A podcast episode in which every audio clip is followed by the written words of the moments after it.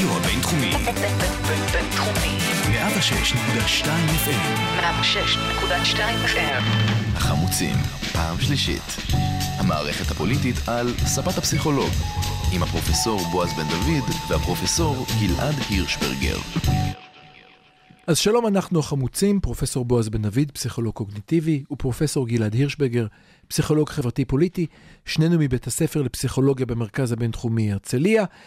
ואנחנו בעונה שלישית, זה כבר החלק השלישי שלנו היום, אם אתם שומעים אותנו עכשיו בפודקאסט, כדאי לכם מאוד לחפש את שני החלקים הקודמים.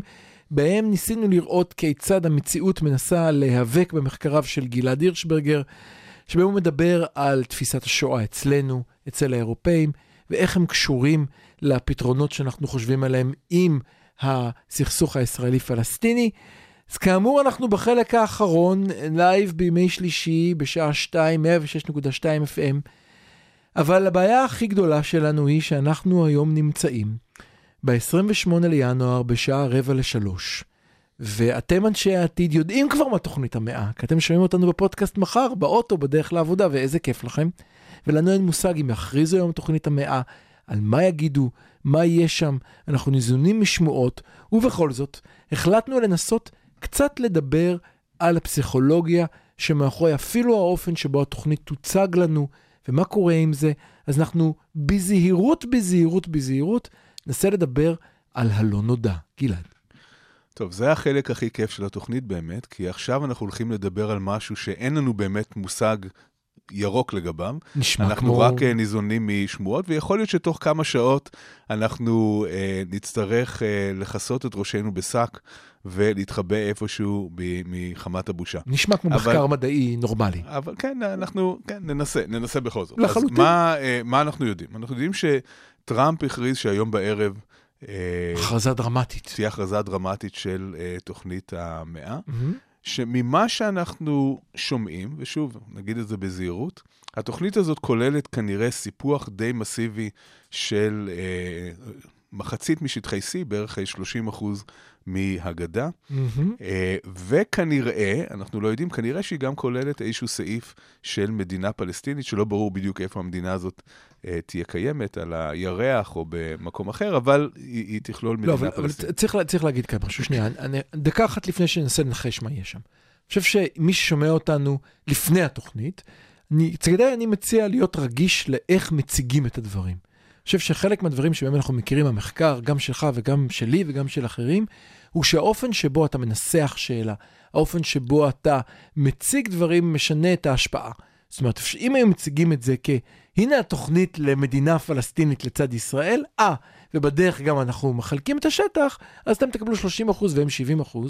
זה הדבר שאם נתניהו היה אה, חוזר במטוס הביתה, אז חבריו שם, הריקלינים למיניהם, היו דוחפים אותו ופותחים את דלת החירום בלי מצנח. אוקיי, אז כאן אתה מעלה נקודה שהיא מאוד מאוד חשובה, שאני ממש אה, מוכרח להגיד אה, סקרן, זה מרתק אותי לראות אה, מה בדיוק יקרה במערכת הפוליטית הישראלית. כי מצד אחד, אם הדברים נכונים, יש כאן הזדמנות שלא הייתה בעבר לספח 30% מהשטחים. מבחינת חלום. הימין זה החלום של הימין. חלום הרטוב. מצד שני, אם זה בא ביחד, אם זה כרוך בחבילה אחת, עם הכרה בצורך להקים מדינה פלסטינית על חלק אחר של השטח, אוטונומיה, שתהפוך לא. למדינה, היו שמות זה חמודים. לא משנה. הימין, האם הימין יהיה מסוגל לחתום על דבר כזה? וכאן עמית סגל נתן פרשנות מאוד יפה לעניין הזה, אני לא יודע אם שמעת. לא. הוא אמר שראשי הציונות, אה, מאז ומתמיד, ידעו להבחין בין קבלת תמורה במזומן לבין הבטחות באשראי. מהמם. הוא אמר, הסיפוח של 30% מהשטח זה הבטחה במזומן שאנחנו מזומן, מקבלים עכשיו. נכון. מדינה פלסטינית זה הבטחה באשראי. להבטיח כרגע מדינה פלסטינית, מה אכפת לנו? עד שהדבר הזה יקרה, או שהפריץ ימות, או, או שהכלב ימות. ימות. בינתיים הפלסטינים בכלל לא מוכנים לדבר על זה. מהמם. אז אין, אה, אה, הוא אומר, אין בעצם מה לחשוש מהתמורה, מהמם. וצריך לקחת את, ה, את, את מה שנותנים במזומן. אה, הבעיה היא, אם נעצור שנייה אחת, זה די דומה לתוכנית החלוקה. תוכנית החלוקה היו שהתנגדו לה, כולל למשל אביו של ראש ממשלה, הימין, כל הימין. התנגד לתוכנית החלוקה. ואמר, מה אתם ולכן- משוגעים לגמרי, ואחרים אמרו, הפרגמטיסטים אמרו, נותנים לנו משהו, ניקח. כן.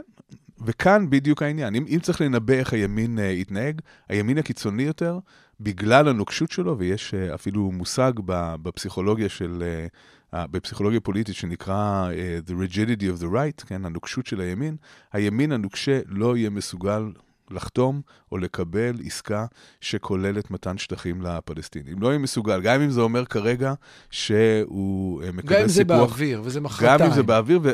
כי העניין הסימבולי כאן הוא חשוב. אוקיי. ברגע שיש הסכמה עקרונית, גם אם היא לא תתממש, mm-hmm. שלפלסטינים מגיע שטח שנותנים להם איזשהו שטח, mm-hmm. ולא משנה מה גודלו של השטח הזה, ולא משנה איך אה, נקרא לו, mm-hmm. זה משהו, זה צפרדע שהימין האידיאולוגי, הקיצוני, לא יהיה מסוגל אה, לבלוע. וכאן, ודרך אגב, גם בצד השמאלי של המפה אנחנו נראה בעיה דומה. לחלוטין. אנחנו נראה מצב שבו הצד השמאלי של המפה לא יוכל לחתום על תוכנית של טראמפ, כי הוא יגיד, אנחנו מתנגדים לסיפוח, אנחנו מתנגדים, לס... גם אם יש שם אה, סעיף על מדינה פלסטינית, אנחנו מתנגדים לסיפוח. מה המשמעות של זה? המשמעות הפוליטית, בעיניי המשמעות הפוליטית החשובה ביותר של המהלך הזה, זה שטראמפ בעצם מוביל את ישראל למצב של... גנץ. של ממשלת אחדות. יותר מזה, לא, זה יותר של, ממשלת אתה אחדות. אתה צודק שזה גנץ. סליחה, זה לגמרי גנץ. נכון. גנץ היום, אני, ברשותך, נוצר מצב מאוד מעניין. מי שאומר, אני חושב שסיפוח מסוכן כי אני לא רוצה מדינה דו-לאומית, יצרו לו מפלגה חדשה, עבודה, גשר, מרץ ושותפים. כל מי שאומר, אני מתנגד לכל מצב של מדינה פלסטינית, זה נהיה הליכוד, כי לא, בעצם לא, הליכוד לא, נוצר לא, מחדש. לא, אני לא מסכים איתך כאן, אני חושב שמי שמימין לליכוד יהיה יותר אלה שהתנגדו באופן אבל גורף. אבל תראה את הליכוד של הליכוד היום. הליכוד יהיה בדילמה. תסתכל הליכוד, מי נמצא שם היום. יהיה, הליכוד יהיה בדילמה.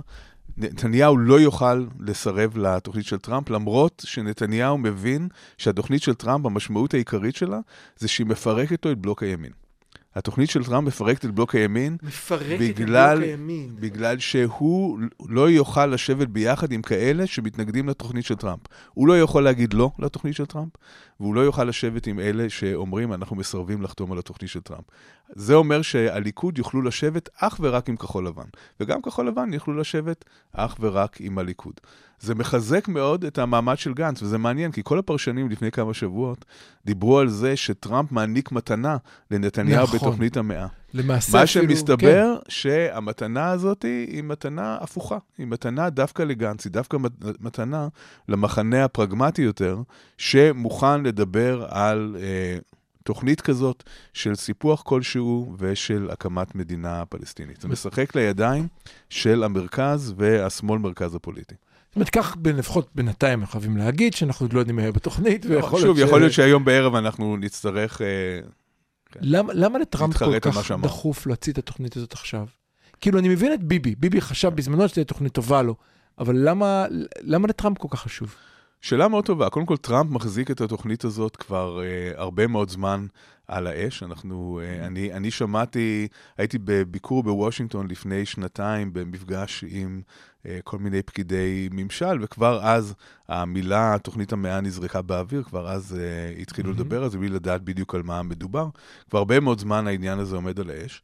מדוע עכשיו דווקא טראמפ אה, רוצה להציג את זה? היום, ולא בעוד חודש. אה, זאת, זאת בהחלט התערבות, זאת התערבות בפוליטיקה הפנימית הישראלית, ללא ספק. אבל אם עד עכשיו חשבנו שהוא שם אה, את הקלפים שלו על נתניהו, יכול להיות שיש כאן איזשהו שינוי. יכול להיות שטראמפ מבין שדווקא גנץ יכול אה, לספק את הסחורה יותר. אני, אני ברשותך אנסה עוד משהו. יכול להיות שצריך לזכור שטראמפ עכשיו נמצא בסיטואציה מאוד מעניינת מבחינתו. נכון, נכון. הוא באמצע, אה, אה, מעט פעמים בהיסטוריה האמריקאית, דיוני אימפיצ'מנט הגיעו לסנאט, כאשר יש לו ארבעה עד חמישה בוגדים מהמחנה שלו, שמוכנים להזמין עדים, מי שקצת לא מכיר, אני ממליץ על הבלוג, על, ה, על הפודקאסט של טל שניידר, שמתארת מאוד יפה את מערכת הפוליטיקה האמריקאית, צריך לתן עליה. יש שם עניין מאוד משמעותי, אם יהיו עדים, לא יהיו עדים, לפתע יש אולי חמישה רפובליקאים שישברו את היתרון האוטומטי, ואולי יגיע עד, אולי לא יגיע עד. יש כאן עניין לא פשוט מבחינתו, והוא צריך להתמודד איתו, כאשר צריך לזכור, עדיין הוא מחזיק ב-49-48 אחוז בסקרים הכי גרועים. כן. הכי הכי גרועים, זאת אומרת, הוא עדיין שם, אבל אם הוא בא ומראה, I'm a deal maker, אני נכון. הצלחתי זה לפתור את מהלך הבעיה, מאוד דרמטי. גמרנו, גם- מי יכול עליו? תראו, בינינו, אם התוכנית הזאת תוצג אה, כפי שאנחנו שומעים עליה, מהמם. היא לא תפתור את הבעיה הפלסטינית מסיבה מאוד פשוטה. שלחתונה הזאת אין כלה. או, כן? אין... אה, או, וזו הנקודה אה, הבאה שרציתי להגיד. אני למדתי, זאת אומרת, ואולי טעיתי, שאם אני רוצה לנהל משא ומתן, נניח אני ואתה רוצים לעשות מחקר משותף, אני רוצה למכור לך דירה, אני מנהל משא ומתן איתך. בדרך כלל אני לא מנהל משא ומתן עם אבא שלי, או עם אימא שלי, על משהו שאמור להיות ביני לבינך, וזה מה שקורה כאן. אוקיי, ישראל אפשר לצחוק על זה, ארצות אבל הברית. בואו נבין את ההיגיון של אה, טראמפ. אני יודע שזה נשמע כמו סתירה ההיגיון של טראמפ, אבל יש שם היגיון בממשל הזה. יש שם היגיון אוקיי. בממשל הזה, וההיגיון הוא כזה. מה שהממשל של טראמפ עשה עם הפלסטינים עד עכשיו, זה הוא פשוט... אה, הוא, הוא, הוא שם אותם במצב כלכלי מאוד מאוד קשה. הוא ביטל את כל ההקצבות האמריקאיות לפלסטינים, מהמם. הוא ביטל את הכספים שהועברו לאונר"א, והתעלם מהם. הוא, הוא התעלם מהם, הוא סגר את הנציגות הפלסטינית בוושינגטון, כן, אין ביקור, אין תמונות. מצר, הוא מצר את הצעדים של הפלסטינים, הוא גורם לזה שבעצם הפלסטינים יבינו שאם הם לא הולכים איתו, הם הולכים להיחנק מבחינה כלכלית. זה, זו אה. דרך מאוד דומה למה שהוא עושה עם uh, איראן. Mm. בנוסף לכך, הוא גם מתואם, לדבריו, עם מדינות ערב המתונות, כן, עם אה, סעודיה, עם מדינות לא המפרץ, עם עם, אה. מצרים. שהן כולן מוכנות, לדבריו, הן כולן מוכנות ללכת עם התוכנית שלו, והוא מקווה שהם בעצם יאלצו את הפלסטינים. זאת אומרת, אם הפלסטינים נלחצים מצד אחד מהלחץ הכלכלי האמריקאי. ומצד שני מהלחץ של המדינות הערביות המתונות, הם יאלצו, לתפיסתו של טראמפ, להתקפל. הבעיה היא שטראמפ מבין אה, את המציאות הישראלית-פלסטינית מנקודת המבט של אה, מושגים כלכליים בלבד, ואנחנו יודעים שהקונפליקט הזה הוא לא קונפליקט כלכלי. הוא מבטיח, שוב, לפי השמועות, 50 מיליארד דולר לשיקום הכלכלה הפלסטינית. זה לא הסיפור פה. הסיפור פה. הסיפור פה הוא סיפור של סימבול. אמונות, הוא סימבול. סיפור סימבולי, הוא סיפור של למי מגיע, הוא סיפור של אה, עם אה, כף שרואה את רגלו של עצמו... מי תדרך במזרח ירושלים. נכון, של, לא, מי- זה- של עם שרואה את עצמו מדוכא, שנלחם נגד כיבוש. הסיפור הזה, אני אה, לא מאמין שהוא יוכל אה, לעבוד בלי שהפלסטינים יסכימו זהו, לו. אני- אני לרגע מי נלחצתי ברצונם. שאתה נורא אופטימי ורציתי להרוס לך, אבל שאני לא צריך להרוס לך. אני חושב שמה שלא יהיה הערב לא יוביל, לפע... אני לא שומע את פעמי השלום באופק, אבל... אבל אה, אני כן שומע את פעמי ממשלת האחדות. זאת אומרת שאם תוכנית טראמפ תעשה משהו, היא תגביר מאוד את הסיכוי שתהיה ממשלת אחדות, כי היא שוברת את בלוק הימין. זה הדבר הכי חשוב שתוכנית טראמפ כרגע עושה, אם אנחנו מבינים אותה נכון. וגם בזה... אני לא בטוח שאני ממהר להסכים איתך, אבל נוכל להתווכח על זה גם שבוע הבא. אל תמהר. אתה יכול להסכים לאט, זה בסדר. אני אס... כן, נראה לי שלא. אז נגמר לנו הזמן, אנחנו החמוצים, פרופסור בועז בן דוד, פרופסור גלעד הירשברגר.